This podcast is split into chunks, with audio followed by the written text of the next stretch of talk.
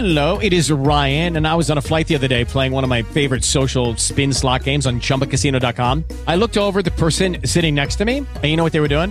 They were also playing Chumba Casino. Coincidence? I think not. Everybody's loving having fun with it. Chumba Casino is home to hundreds of casino style games that you can play for free anytime, anywhere, even at 30,000 feet. So sign up now at chumbacasino.com to claim your free welcome bonus. That's chumbacasino.com and live the Chumba life. No purchase necessary. VGW Group. Void were prohibited by law. See terms and conditions. 18 plus. Velkommen til afsnit 10 af Comedy for Alvor. I dag handler det om at have mistet et barn, og øh, gæsten det er Lars Strøm, en øh, komiker fra Esbjerg, som har optrådt i mange år, alle mulige steder, rigtig dygtig, sjov mand, med et emne, som er knap så sjovt. Det er måske det mest alvorlige af emnerne. Der er i hvert fald på ingen måde noget mundtet i det emne, vi, vi snakker om, men øhm, det er meget godt at høre, at selv så groft en ting, som det er at miste et barn, at det også er noget, der kan bruges i comedy-verdenen som en slags terapi, og alligevel også nogle jokes, man så kan grine af alligevel. Øhm, men øh, ja, husk at, øh, at hvis I gerne vil dele podcasten på medierne og øh, give den fem stjerner ind på iTunes, så er der flere, der ser den, og det vil jeg blive utrolig glad for. Men ellers, nyd afsnit. Velkommen til Comedy for Alvor med Olav Lundsgaard.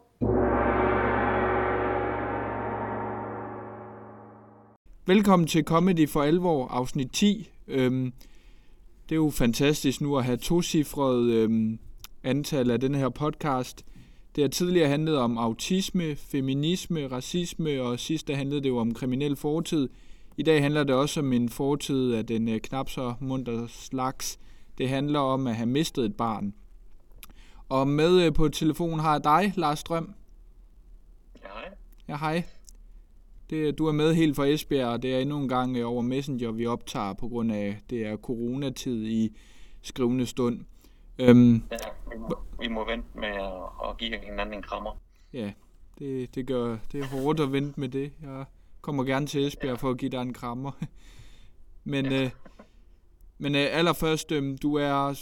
Hvor lang tid... Jeg allerførst lige sige, hvem du er. Hvor lang tid har du optrådt med stand-up comedy? Øh, har jeg jo i lidt over 12 år. Øh, jeg startede i 2007. Mm. Øh, og så har jeg ikke været så meget aktiv her de seneste par år, men holder det bare på et, et hyggeplan.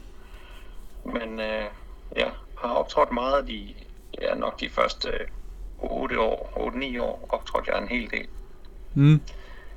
Øh, ja, og så rykkede jeg jo til Esbjerg, og der kom børn til, og ja, så ændrede prioriteringerne sig en lille smule.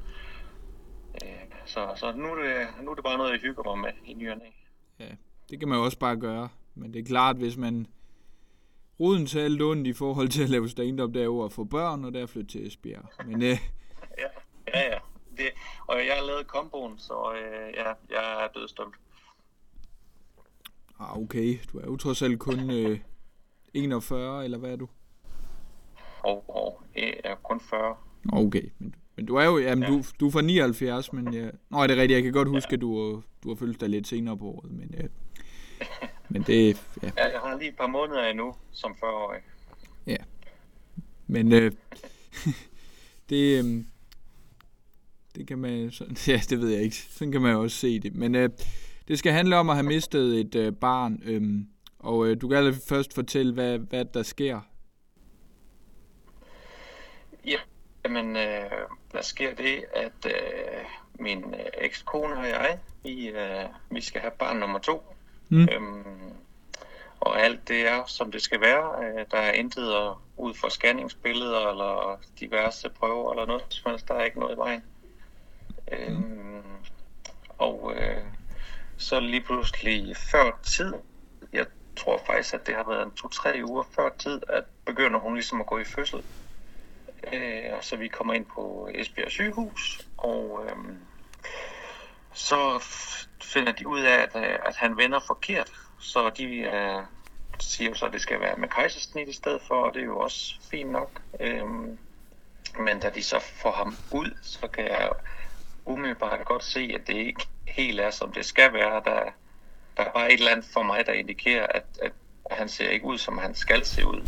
Øh, Mm og, lægerne, de, de reagerer også sådan, altså, som om, at der er noget i vejen. Øh, lige pludselig er der en masse læger på stuen, og, øh, og, og vi får ikke rigtig noget at vide, fordi de kan ikke rigtig sige noget, og øh, øh, så, så der, der er sådan lidt, det er sådan lidt hektisk, så der går lidt tid, jeg kan faktisk ikke huske hvor længe, øh, men så finder de ud af, at, øh, at han skal overflyttes til øh, Odense øh, Universitetssygehus. Mm. Øh, så, så de bruger en masse timer på faktisk at gøre ham klar til transporten. Øh, øh, og i mellemtiden så er øh, min ekskone jo øh, med det. Øh, ved ligesom at blive sygt sammen igen og, og alt det der. Så, så jeg render sådan lidt i, i pendulfart imellem øh, hende og ham. Øhm,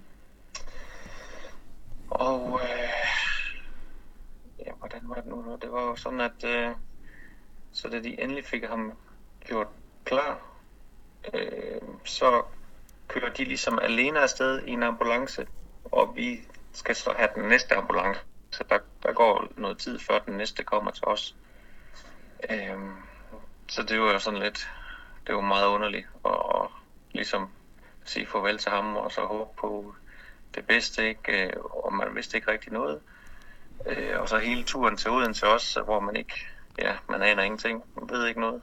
Mm. Øh, så kommer vi til Odense, og Mette, hun, hun ligger jo stadigvæk i en seng, hun kan ikke rejse sig eller gå, så, så hun bliver jo ligesom kørt ind på den stue, hvor Max han var. Øh, og der, Max, det var det, øh, Max, det var det, jeg søn hedder. Ja. Eller hed. Bare for lige at slå det fast. Ja. Ja. Det, øh, vi blev enige om, at det er... Ja, jeg har øh, i mange år haft sådan en joke med, at jeg kalder mig selv for Lars Power, fordi jeg hedder Lars Strøm, så mm. Strøm og Power, bla bla. Så tænkte vi, Max Power, det kunne være rigtig fedt, og øh, Max ville egentlig også bare være et fedt navn for ham, for at han kunne kæmpe alt, hvad han kunne. Mm. Øh, øh, så, men øh, ja, så kom vi jo derover på stuen, og øh, er der ikke særlig længe, fordi at, ja, sengen fylder, øh, og lægerne kan ikke komme til og sådan noget, så, så vi bliver kørt over på en anden stue. Og så er det igen lidt det der med, at jeg skal sådan lidt frem og tilbage, og snakker med min familie i telefonen, og øh, så det er sådan lidt, jeg prøver også på at give lægerne arbejdsro, og så om aftenen, så vil jeg over til ham, øh, ligesom lige at sige godnat, og så kan jeg godt se, så er de i gang med at prøve at, og hvad det hedder, og, øh, at, at stikke en nål ind i brystkassen på ham, fordi han har øh, en rigtig dårlig lunge, og så en knap så dårlig lunge. Så de prøver ligesom på at, at få noget mere luft derind. Mm. Øh, og så som jeg fornemmer det, så begynder det at gå lidt galt der, fordi så tror jeg måske, at der bare sker det, at den, den gode lunge egentlig bare punkterer. Øh, og, og så kan jeg godt se, nu, nu er der virkelig et eller andet i vejen her, så jeg går sådan ud på gangen. Øh, for jeg ved ikke, hvad jeg skal gøre ved mig selv. Mm. Og kommer der en sygeplejerske ud, og så øh, siger hun, om jeg godt ved, hvad det er, der er ved at ske. Og så siger jeg, at det gør jeg. Øh, siger hun, jeg tror måske, du skal få fat i din kone og, og få hende herover. Øh, så jeg ringer så til Mette øh, og, og, og fortæller hende, at, at hun skal altså komme herover nu. Og hun rykker i snoren, og der er ikke rigtig nogen, øh, der responderer på det. Og så lige så kan jeg bare høre, hvordan hun råber inde fra hendes stue af. Altså ligesom for at få kontakt med noget, nogle øh, sygeplejersker eller noget.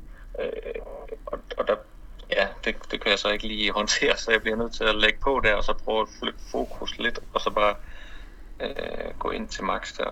Øh, og der er så en, en læge, der ligesom er begyndt at, og, øh, at give hjertemassage, og ligesom, ja, ligesom bare holde gang i ham, indtil Mette det kom faktisk. Mm. Øh, og så kommer Mette over, øh, og mens vi så begge to er der, så fortæller ham lægen øh, alt, hvad der vil være af sandsynligheder, hvis, hvis de overhovedet kunne få ham til at overleve. Mm. Alt, hvad han ville skulle igennem. Øh, og, og og det hele står jo lidt så slemt til, at vi, vi bliver enige om, at det er nok bedre, at han bare stopper med at give hjertemassage. Mm. Øh, og så øh, stopper han med det, og de piller ret hurtigt, øh, eller de, jeg tror faktisk, de har pillet alle slanger og sådan noget fra.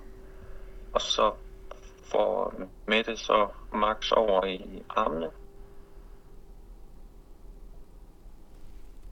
Og så dør han jo, og så sidder vi der. Øh, sidder der noget tid, men så da han begynder at blive sådan, du ved, miste temperatur, så, så, så kan vi ikke det mere. Så, så bliver vi nødt til at lægge, lægge ham fra os. Mm. Ja, og så, ja, der, der går jo så noget tid. Jeg tror, der går, der går, ja, der går faktisk øh, cirka tre uger.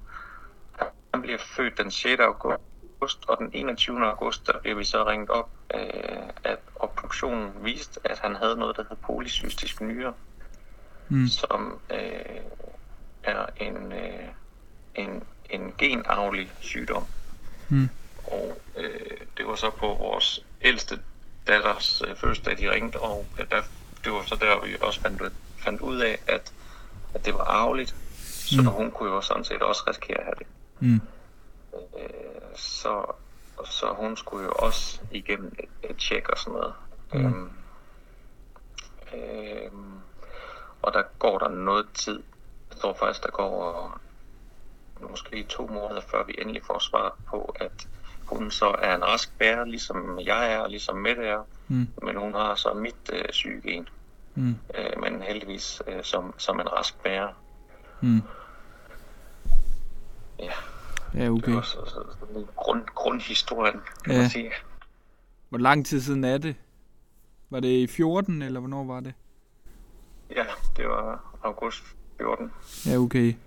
Øhm, hvad, hvad sker der så? Øhm, altså, så går jeg ud fra, at det er nogle hårde måneder bagefter. Øh, altså, der er vel terapi, og I skal komme videre, og I skulle samtidig også lige sørge for jeres øh, datter, som I jo havde i forvejen. Hun, hun også havde det godt, og hun måske ikke blev ramt af det, for hun forstod det vel ikke så meget dengang, eller hvad?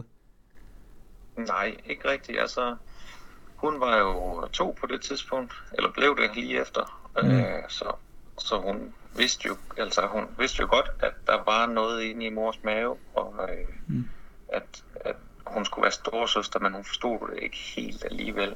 Mm. Øh, så, så hun kunne jo godt se, at der var ikke nogen mave mere, men hun forstod ikke rigtigt, at der ikke var kommet nogen med hjem eller noget. Mm. Så, så, øh, så hun forstod det ikke. Så på den måde var hun jo stadigvæk den der glade pige, som hun hele tiden har været. Så, så hun, hvad skal man sige, hun eliminerede også muligheden for, at man bare kunne synke ned i sig selv, fordi hun hele tiden var glad og selvfølgelig krævede opmærksomhed. Så alt hendes øh, glæde og sådan noget, den, ja, det, det smittede af på en eller anden måde. Ikke? Comedy for alvor. Jamen hun, øh, da hun, hun blev gravid, der fik hun også lavet sådan en, en test for at se, om hun skulle være, have den her øh, genfejl, og det har hun ikke. Så, så der var vi jo ligesom altså 100% sikre på, at det vil ikke ske igen. Øh, Mm. Der er jo det der med, at du skal jo begge to have den. Øh, og så er der jo 25% chance for, at den ene eller den anden giver det videre. Og 25% chance for begge to, og 25% for at ingen gør. Mm. Så der er jo sådan selvfølgelig 75% chance for, at det vil gå godt, og 25% chance for, at det vil gå øh, rigtig dårligt. Mm. Ja, okay. Så, men, men ja, selvom hun ikke havde øh, genfejl og sådan noget, så, så var jeg stadigvæk sådan et eller andet sted, hvor jeg, at jeg kunne ikke give mig selv lov, før, før hun var helt ude, og jeg kunne, jeg kunne se, at hun var okay. Mm. Men det er jo nok også der glæden under alle omstændigheder vil være størst. Altså nu har jeg så ikke prøvet at få børn, men, men jeg har hørt, at det er lige der, hvor man holder barnet som far især, at, at det er der, man, øh, at glæden, øh, sådan, den helt store glæde, og, som man ikke ved, før man har prøvet det, den kommer. Ja, det, det tror jeg nok er rigtigt. Altså, det, er jo, det er jo der, hvor man som far har noget hånd, håndgribeligt. Uh, moren har jo trods alt uh, råd rundt på det og mærket livet indeni. Mm. øh, i, i mange måneder. Ikke? Ja. Helt sikkert. Øhm, Så, hvis vi skulle... Øhm, hvis vi så skal tale om... Øh, du laver et stand-up show om det, men øh, vi kan måske allerførst lige starte med... Hvordan startede du egentlig med at optræde med, med stand-up comedy? Jamen, det gjorde jeg. øh, Jeg flyttede til, til Aarhus i, ja, det må vel have været sommeren øh, 2007. Og så var jeg ude og se noget open mic øh, for første gang, at jeg havde set live stand-up. Øh, jeg ved ikke, hvorfor det først var der, fordi at jeg havde også boet i København øh, inden, øh, men aldrig set live comedy, men elskede at se det på fjernsyn og DVD og sådan noget. Øh, men der var ude se en open mic. Øh, jeg tror faktisk, det var på Gas Station, hed det dengang. Mm. Og, og der var to på, hvor jeg tænkte, det, det, det er faktisk ikke særlig godt, det der. Altså, det, det tror jeg godt, jeg kunne gøre bedre. Mm. Og, og så tænkte jeg, "Nå, så, så bliver jeg jo nødt til at bare melde mig til. Mm. Øh, og så øh, skrev jeg til Claus Reis, tror jeg det var, der styrede det på det tidspunkt. Mm. Øh, og så havde jeg ligesom en måned til at få skrevet de der 5-6 minutter, der nu skulle til. Mm. Ja, så gik det bare mega godt. Øh, jeg var så også heldig. Øh, det var på Parkhuset dengang, det hed. Det er vel den Jensens Bøfhus i dag. Mm. Men øh, der, der, var næsten, der var stort set fuld hus. Der var de der 260-70 mennesker og i alle aldersgrupper og erhverv og uddannelser og sådan noget. Så, Mm. så du havde det brede spektrum af et publikum. Øh, Mm. Så det gik bare mega godt. Og så Ja. jeg tænkte, jeg fløj bare scenen på sådan en lyserød sky. Mm. Og så sagde jeg, hold nu kæft, det er fedt det her. Så, Mm. øh, så tog jeg til Aalborg måneden efter, op på øh, Le Barabat, op til en halvfyldt Le Barabat øh, med, med gode, tilbageholdende nordjyder Mm. i Aalborg. Og, og øh, jeg vil ikke sige, at jeg døde på min røv, men det var langt fra den oplevelse, som jeg havde haft måneden forinden. Mm. Hvor jeg, der tænkte jeg, det her, det gør jeg aldrig igen. Ikke mere. Det er slut nu. Hmm. men, øh, men jeg blev ved og har haft en helvedes masse gode oplevelser ud af det. Du lytter til Comedy for Alvor.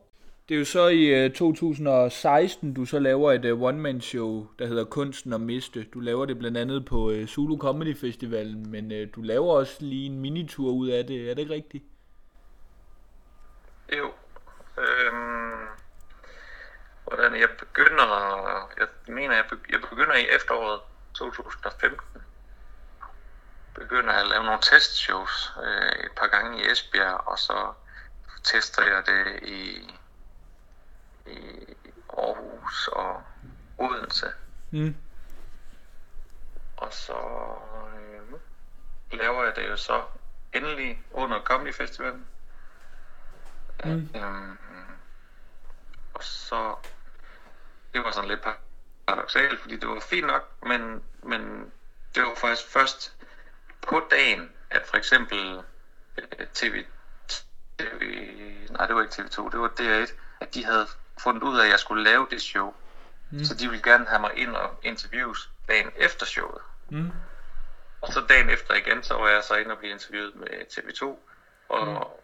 Nej, det var faktisk det var omvendt. Det var TV2 først, og så øh, DR1. Mm. Øh, så det var så lidt irriterende, at, at der var noget opmærksomhed omkring det, men det egentlig ikke gavnede selve showet på den måde.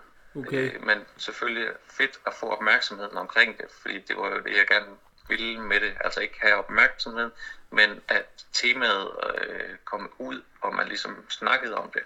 Mm. Øh, og så gik der nogle måneder, og så lavede jeg et øh, talkshow på Café Palermo i Mm. København også. Mm. Men så kan jeg faktisk ikke huske, om det så, om det så egentlig blev til et show-show efterfølgende. Øh, jeg begyndte mere at komme ud, hvor det var sådan lidt med noget foredrag. Øh, hvor det var sådan en blanding af stand-up og foredrag. Mm. øh, igennem øh, Landsforeningen Spædbarns Død, Ja. øh, hvor de ligesom øh, fik sat nogle, nogle steder op og sådan noget. Mm. Og så, øh, ja, så, ja, så det færdige show føler jeg egentlig ikke, jeg har været på tur med. Mm. Men op til, og så selve showet, så føler, jeg har været sådan lidt rundt med det, men vil gerne have haft det mere, men det er jo bare, det er lidt, det er et svært emne, mm. og udover det, så er, er jeg en ukendt komiker blandt folket, ikke? Så, så det, det er et svært show at sætte op som en tur. Mm. Øh, og, men jeg tror måske også, det har været godt nok, øh, ligesom at gøre det på den måde, jeg kunne. Jeg fik, vi, vi har jo fået det hele klippet sammen, og så lavet sådan en, en stand-up dokumentaragtig øh, ting af det. Mm. Og så efterfølgende der, så var jeg ude og lave, så var jeg ude og lave et show en gang mere i Esbjerg, øh, i en kirke, hvor de havde et sovetema. Mm. Øh, og der kunne jeg der kunne jeg virkelig godt mærke, også mens jeg stod og lavede det, at, at det var ligesom på en måde et overstået kapitel. Det var faktisk, det var faktisk alt for hårdt for mig at stå og, og rykke op i det en gang til. Mm. Øh, så, så, så, så jeg kunne godt mærke, at okay, det er vist rart nok, at nu, nu er det ligesom sidste gang, og nu har jeg fået øh, udgivet selve showet, skråstrej dokumentaren, og så er det ligesom lidt, ligesom lidt punktum øh, for Ja. den rejse, jeg har været igennem. Ja. Men øh, var det en slags terapi, eller hvad, øh, var, var det din egen idé, eller hvordan kom det i stand, at du skulle lave one-man-show om lige præcis øh, om det? Jamen, øh, ja, det, det var det jo egentlig, fordi at jeg havde, havde en, en bid med til DM i 2015, som øh, handlede om, at jeg skulle op til øh, Aarhus i fertilitet, fertilitetsklinikken, fordi at vi, vi ville jo gerne have et barn mere, men måden vi så kunne gøre det på, og så være sikker på, at vi ikke ville få et barn med begge genfejl, det var at, ved, ved, øh, ved at gøre det via frugtig, uh, øh, kunstig befrugtning. Øhm, og, og så blev det egentlig bare til en joke i sig selv, hele det der med, at man får et brev, og man skal køre derop, og man skal, man skal ligesom sidde i et rum og hygge sig, og, og sådan, så, så det blev egentlig til en bid, hvor jeg kunne fortælle om noget, der handlede om noget vigtigt i mit liv, uden at du involverede publikum i det svære. Øh, og så var min plan egentlig, at hvis jeg var gået videre fra den indledende runde, så ville jeg have involveret øh, publikum mere i, hvorfor øh, baggrunden til den her historie. Øh, men jeg er faktisk glad for, at det ikke skete alligevel, fordi at øh, på den her måde, så har jeg fået meget mere ud af det selv. Øh, fordi det, jeg begyndte egentlig bare at blive lidt irriteret over, at, at jeg skulle stå og pakke den her kedelige baggrund ind, øh, og så lidt skjule det. Og så kunne jeg egentlig også mærke på mig selv, at jeg havde brug for at komme ud med det, men på en måde, hvor det var mig, der bestemte, hvordan man gjorde det. Mm. Øh, fordi jeg tror også, det er en af grundene til, at jeg ikke har det tosset godt med, med, med, sådan, med sovegrupper og terapi og sådan noget. Det er fordi, at så det er ikke mig, der styrer det.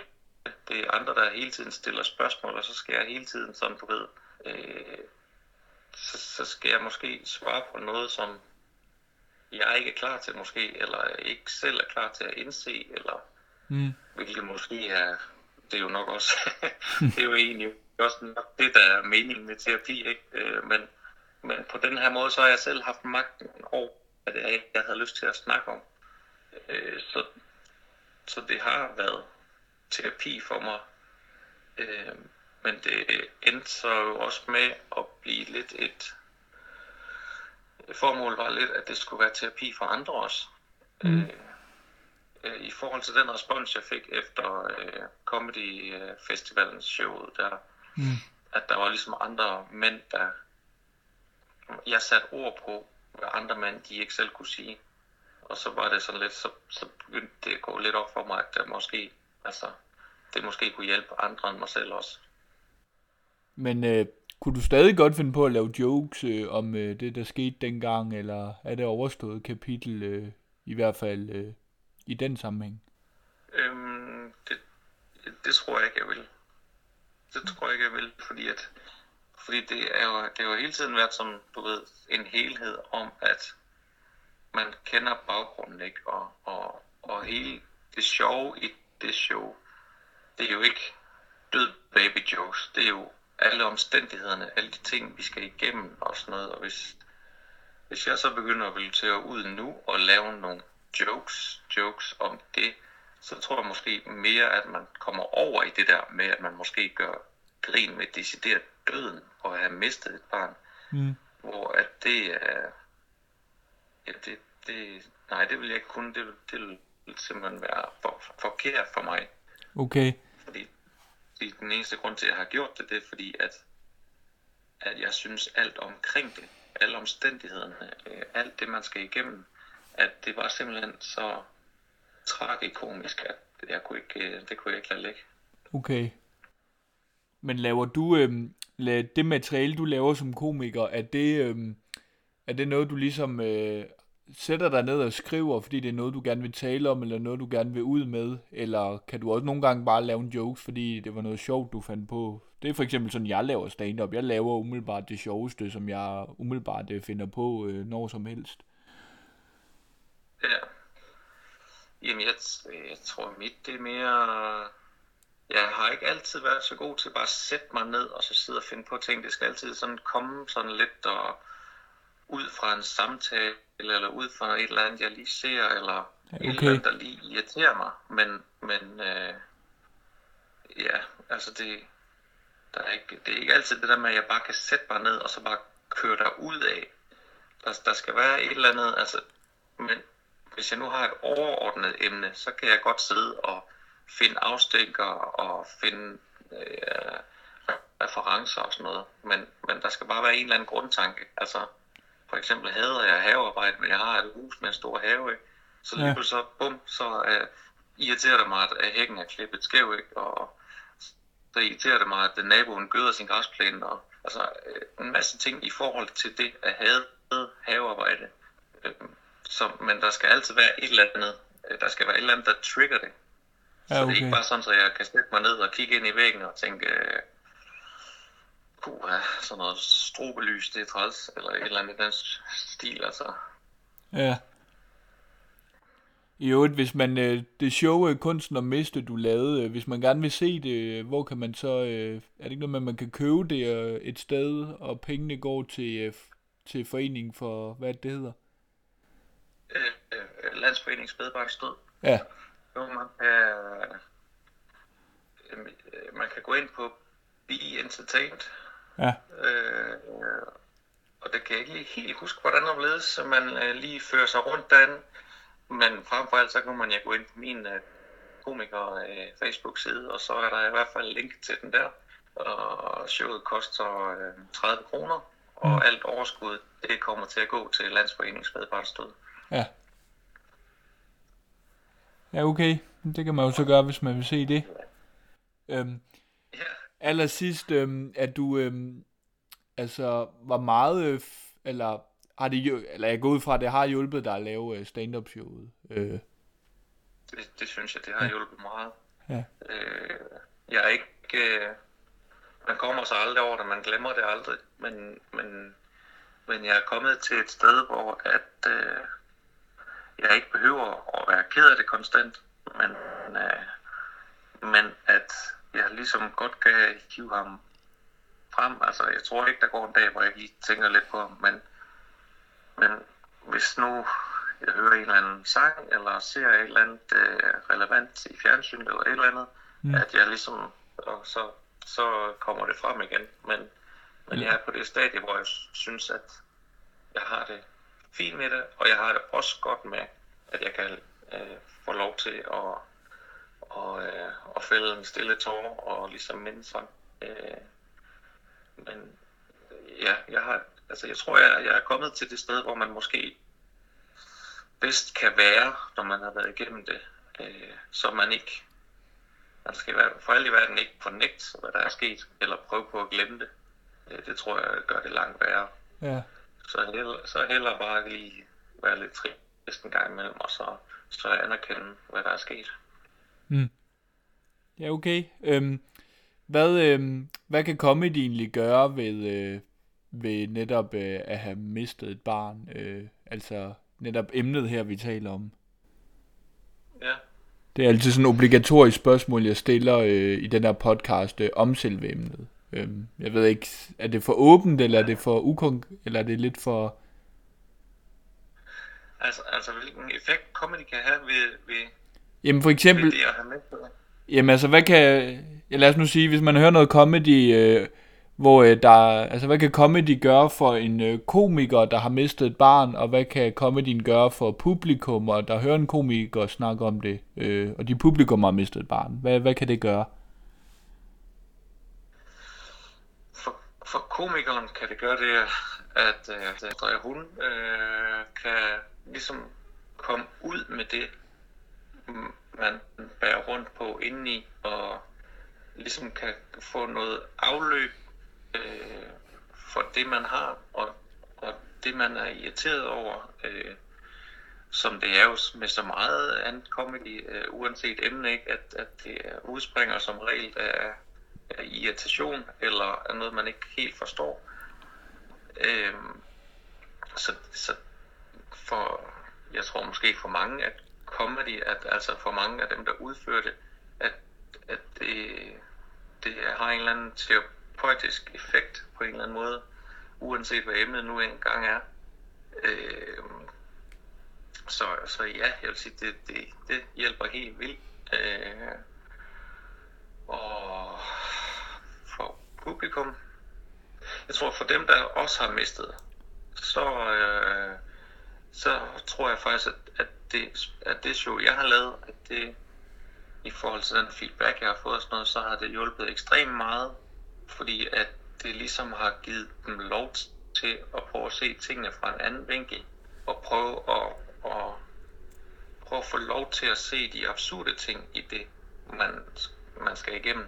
Øhm, og øh, ja, som jeg plejer at sige, at der, du, der findes ikke rigtig nogen øh, kriser eller katastrofer eller noget, hvor, hvor humoren ikke vil være sort. Altså, og den sort humor, den, det er det, der, der hjælper folk til ligesom at, at kunne kapere det, der er sket. Mm. Øh, og det, de har set. Og, og det er også derfor, der, at, at ambulancefolk og sådan noget, de har meget sort humor. Mm. Øh, og derfor de kan også tit få på puklen over det. Men det, det er som regel for folk, der ikke kan sætte sig ind i det. Der ikke selv har set, hvad det er, hvad det er de har set. Mm. Øhm, og for publikum, som ikke selv har prøvet det, så øh, tror jeg også, at det har været en meget stor hjælp, fordi de ligesom har kunne de har kunne tage en stol og så sætte sig ind og så kigge på en verden, som de ikke har set. Mm. Og så måske åbne den lidt op, og de kan få et billede af, at, at det er okay, hvis en af dine venner eller bekendte eller nærmeste, de mister en, så er det altså okay, hvis du ikke ved, hvad det er, du skal sige til dem. Men frem for alt skal du anerkende det over for dem, at du ikke kan sige noget til dem. Fordi at det er så der, at du viser dem, at, at du har en følelse for dem.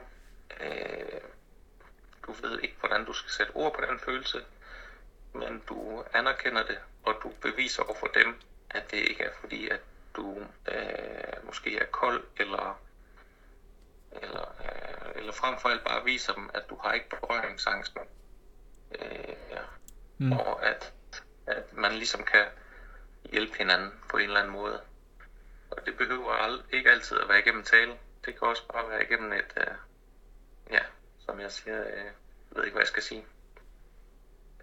Så, så ja, ja det, det tænker jeg lidt, at, at det har, det har forhåbentlig været et show, der har hjulpet øh, ja, i de tre faser, som vi lige har snakket om.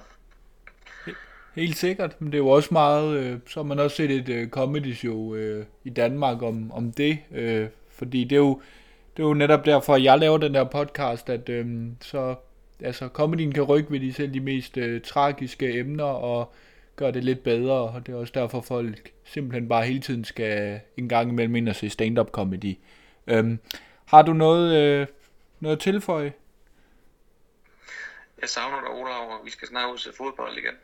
Ja, men det, det er derude. Ja. Det ved vi godt. Det, det, der, der er der nok hurtigere, før vi skal optræde. Øhm, det er jo 1. september. Ja. Men det, det er godt at høre. Men du, øhm. kan, du kan komme over til Esbjerg, når OB spiller, så kan vi stå udenfor og kigge ind ad vinduet. Jamen, det kan jo være, at Esbjerg rykker ned, så det, det kan jo allerførst måske Ja. værste fald blive i 2021. Ja, men de når jo de når lige at spille en kamp inden af nedrykningsspil. Jo. Nå, jamen, det er jo i Odense. Nej. Er det det? Ja, Så er det lige meget. Glem det. Ja. Glem det. så kan du Jeg komme til kommer over Odense. og kigger ind ad porten. Ja, ja, men de kampe skal jo spilles uden tilskuere. Jamen, det er derfor, vi skal stå udenfor og kigge ind. Nå, er det rigtigt, ja. Ja, jamen, så kommer du til Odense. Men øhm, tak fordi du ville øh, tale om det lidt hårde emne. Øhm, og du må ellers have fortsat god corona-ferie, eller hvad du laver, eller... Jamen, Men det- i lige måde. Yes, Så corona high fives herfra. yes. Men tak for det. Tak fordi du ville være med. Jamen, øh, selvfølgelig. Det var en fornøjelse, eller hvad man nu skal kalde det. Comedy. Denne gang er det alvor.